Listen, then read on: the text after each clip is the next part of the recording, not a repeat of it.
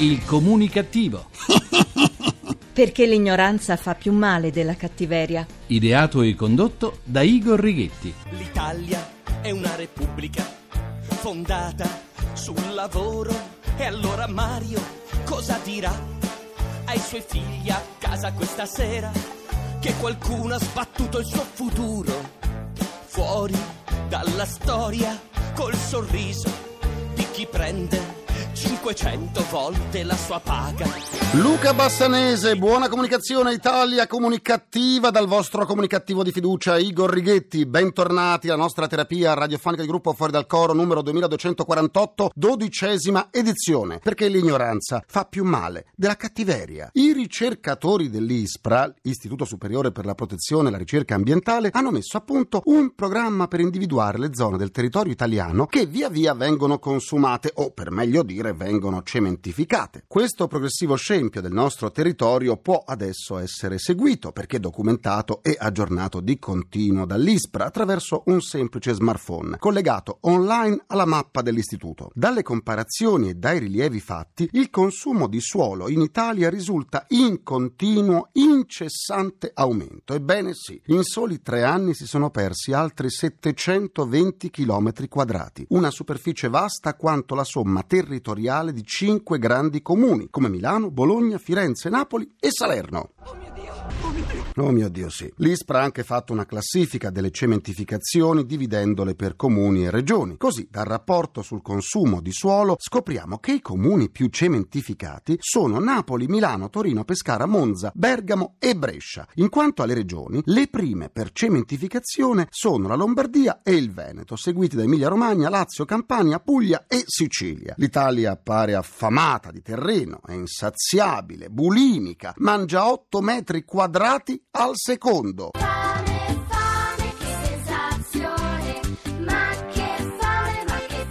Eh sì, che fame! A divorarla non sono soltanto gli edifici, ma anche le infrastrutture come strade e ferrovie. Da questa voracità di territorio derivano conseguenze molto serie all'ambiente e non soltanto ad animali e piante, ma anche agli esseri umani, dato che la cementificazione comporta l'immissione in atmosfera di milioni di tonnellate di CO2, ovvero anidride carbonica, in grado di produrre trasformazioni anche sull'acqua e sulla capacità di produzione agricola per via dell'impermeabilizzazione dei terreni. Quando si parla di cantieri e di nuove infrastrutture, sarà bene allora chiedersi quanto siano necessarie, perché ogni metro cementificato rende sempre più difficile la vita degli esseri viventi, noi inclusi. E son parole sante, e son parole sante. Cambiamo argomento, il preannunciato taglio agli stipendi dei massimi dirigenti di enti pubblici fino a portarli alla cifra massima di 311.000 euro annuali, pari al compenso preso dal primo presidente della Corte di Cassazione e la polemica che ne sta seguendo ha sollevato un coro di proteste non soltanto da parte di chi, come l'amministratore delegato delle ferrovie Moretti, teme tagli al suo stipendio di poco più di 870.000 euro, ma anche da parte di altri cosiddetti servitori dello Stato che hanno funzioni dirigenziali in settori di grande importanza e delicatezza, ma che nello stesso tempo sono lontani anni luce dallo stipendio, per esempio dell'amministratore delegato Eni, che supera i 6 milioni di euro, o dallo stesso Moretti. È un mondo che finora era stato in silenzio, quello che emerge in tutta la sua potenza e viene alla luce l'iniquità, persino imbarazzante dei loro stipendi, tanto umili rispetto al loro lavoro, alle loro responsabilità. Forse non era noto neanche ai nostri governanti il compenso che viene dato a questi dirigenti.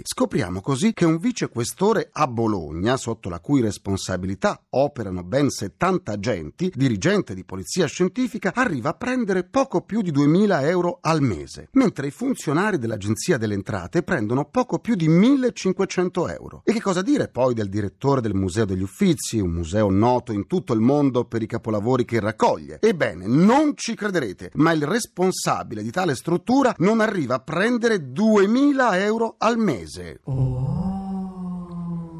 C'è da vergognarsi per davvero. La lista è lunghissima, tutti esempi vergognosi di come lo Stato tratti coloro che per titoli e mansioni meriterebbero ben altro. Basti pensare al primario ginecologico di Reggio Emilia, pioniere della procreazione medicalmente assistita, che non arriva a 4.000 euro al mese, per non parlare poi dei docenti. Il preside di un famoso liceo classico di Milano prende poco più di 2.200 euro. Ecco, mettendo a confronto queste capacità, questi ruoli, questi valori, tutti così importanti, e i loro stipendi, con i manager che come Moretti si sentono vittime soltanto al pensiero di subire tagli ai loro stipendi, che superano di gran lunga quello del primo presidente della Corte di Cassazione, viene veramente da pensare che sia tutto, ma tutto da rifare. Questa è la realtà di una grande nazione. Eh sì, è la realtà di una grande nazione. Una giornata da passare al parco divertimenti, da soli, con gli amici o con la famiglia è una voglia che non tramonta, anzi con la crisi economica molte famiglie tendono a privilegiare quella che può essere definita la vacanza in un giorno. Una giornata di festa passata in un parco divertimenti divenuto elemento essenziale dell'offerta turistica. Per i parchi tematici poi le statistiche mostrano una notevole crescita di richieste da parte del turismo straniero. Per la verità ne hanno fatta di strada i nostri parchi da quando cominciarono a muovere i primi passi negli anni 60. E allora approfondiamo l'argomento con l'esperto di comunicazione del divertimento Giovanni Scafoglio. Buona comunicazione! Buona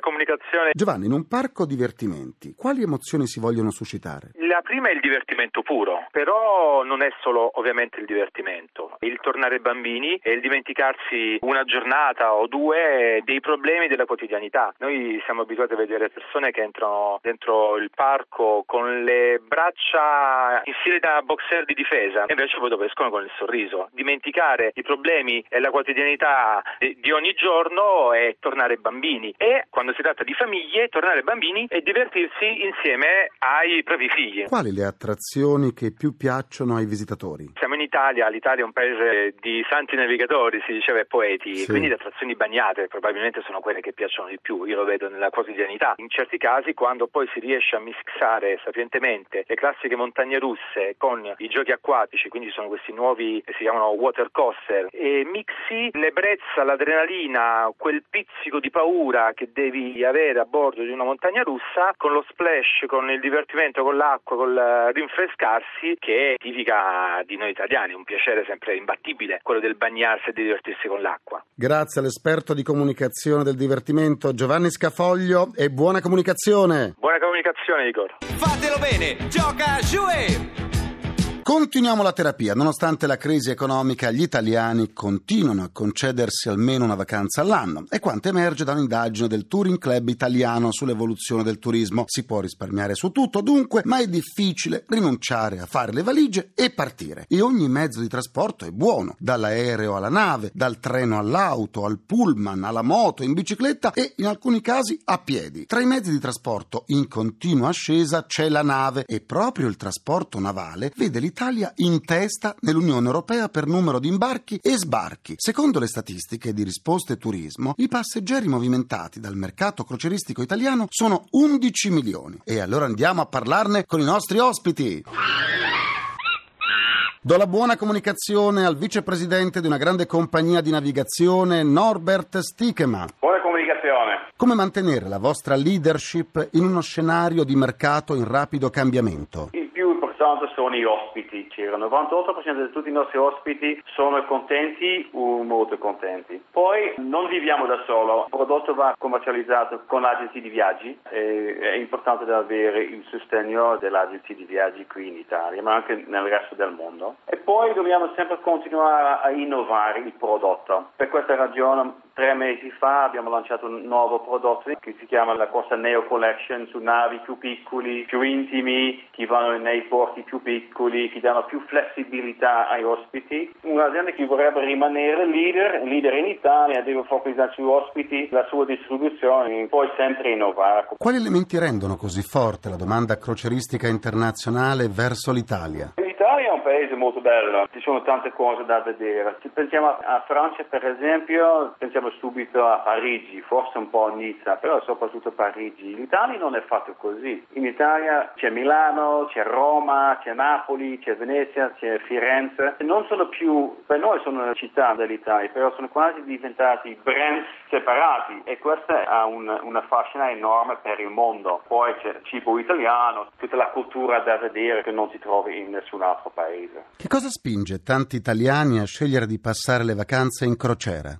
La prima cosa secondo me è che gli italiani hanno una relazione molto forte con il mare. L'Italia è lungo, c'è sempre mare molto vicino perché è una questione culturale. E poi siamo un'azienda italiana da 66 anni con la bandiera italiana, siamo anche l'unica, e portiamo i nostri ospiti in 250 posti nel mondo con prezzi molto abbordabili. Nel settore croceristico viene espresso il reale potenziale o ci sono elementi estranei che lo frenano? No, potenziale c'è. Se vediamo i nostri mercati principali, parliamo del sud dell'Europa, Italia, Francia, Spagna, vediamo che la penetrazione delle crociere è un po' più basso ancora dell'Inghilterra, gli Stati Uniti o anche la Germania. In questi mercati europei il potenziale c'è ancora. I nostri mercati sono in Europa, però anche in Sud America e ultimamente di più anche in Cina. In Cina anche è leader del mercato. Abbiamo messo due navi 12 mesi all'anno che non tornano mai qui a Savona, dove siamo noi, per sviluppare questo mercato. Vediamo un potenziale ancora qui nel sud dell'Europa, però soprattutto tanto potenziale in Asia. Grazie a Norbert Stichema e buona comunicazione! Buona comunicazione, grazie. Le nostre due mascotte evasione fiscale annunciano l'ingresso del direttore marketing di Belmont Italia, Marcello Scaccabarozzi. Buona comunicazione! Il Venice Simplon Orient Express esercita ancora tutto il suo fascino, anche su chi non ha letto il libro di Agatha Christie o non ha visto il film con protagonista il baffuto detective Poirot. L'atmosfera comincia subito dalla stazione di partenza del mitico treno Victoria Station a Londra. Quali sorprese riserva il viaggio? Il piacere di fare un viaggio nel lusso, elegante, collegando diverse capitali europee, come lei citava, Victoria Station a Londra, quindi Londra, Parigi, e colleghiamo con una notte di pernottamento a bordo, appunto la Parigi stessa, Bra- Praga, Vienna, Budapest e da quest'anno inseriremo anche Bruxelles. Qualsiasi ascoltatore quando pensa a questo viaggio sogna, sogna di fare un viaggio di lusso, appunto è ancora un sogno, un sogno che tutti vogliono fare una volta nella vita. Quali percorsi attuali? Colleghiamo le capitali europee con partenza da Venezia e il viaggio per eccellenza una volta all'anno è il Parigi-Istanbul e l'Istanbul-Venezia che non è ovviamente di una notte ma è di cinque notti e poi eh, appunto le capitali europee. Che cosa ricordano con più emozione i passeggeri una volta tornati a casa? Rimane il piacere di aver fatto il viaggio della vita, eleganti, eh, nel lusso e i signori possono tranquillamente indossare lo smoking, ma soprattutto le signore i migliori gioielli e i migliori vestiti. Grazie a Marcello Scaccabarozzi e buona comunicazione! Grazie a voi e buona comunicazione.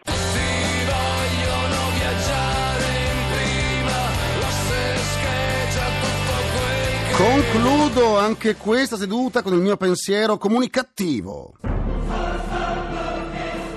Ha suscitato grande sdegno la foto pubblicata sui social network dove si vedono cinque dipendenti di un'azienda casearea siberiana che fanno il bagno nudi in una vasca piena di latte destinato alla produzione delle tradizionali trecce affumicate. A seguito di questa foto è scattata un'operazione dell'ente russo preposto alla tutela dei consumatori che ha disposto la chiusura della fabbrica per 90 giorni. Forse quei dipendenti non erano preoccupati di lasciare nel latte capelli o peli di altro genere, perché tanto con quel latte ci dovevano fare le trecce?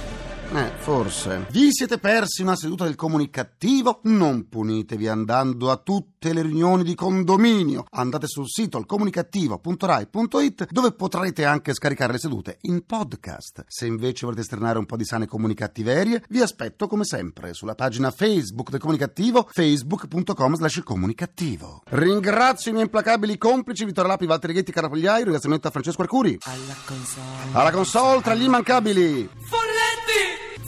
Folletti! Con le trecce, rasta, c'è Marco Rossi, vi aspetto domani sempre alle 14.44, minuti primi, secondi, a nessuno. Buona comunicazione, buon proseguimento dal vostro portatore strano di comunicattiveria. Igor Righetti, grazie, Lina GR1. Il comunicativo. Perché l'ignoranza fa più male della cattiveria. Ideato e condotto da Igor Righetti.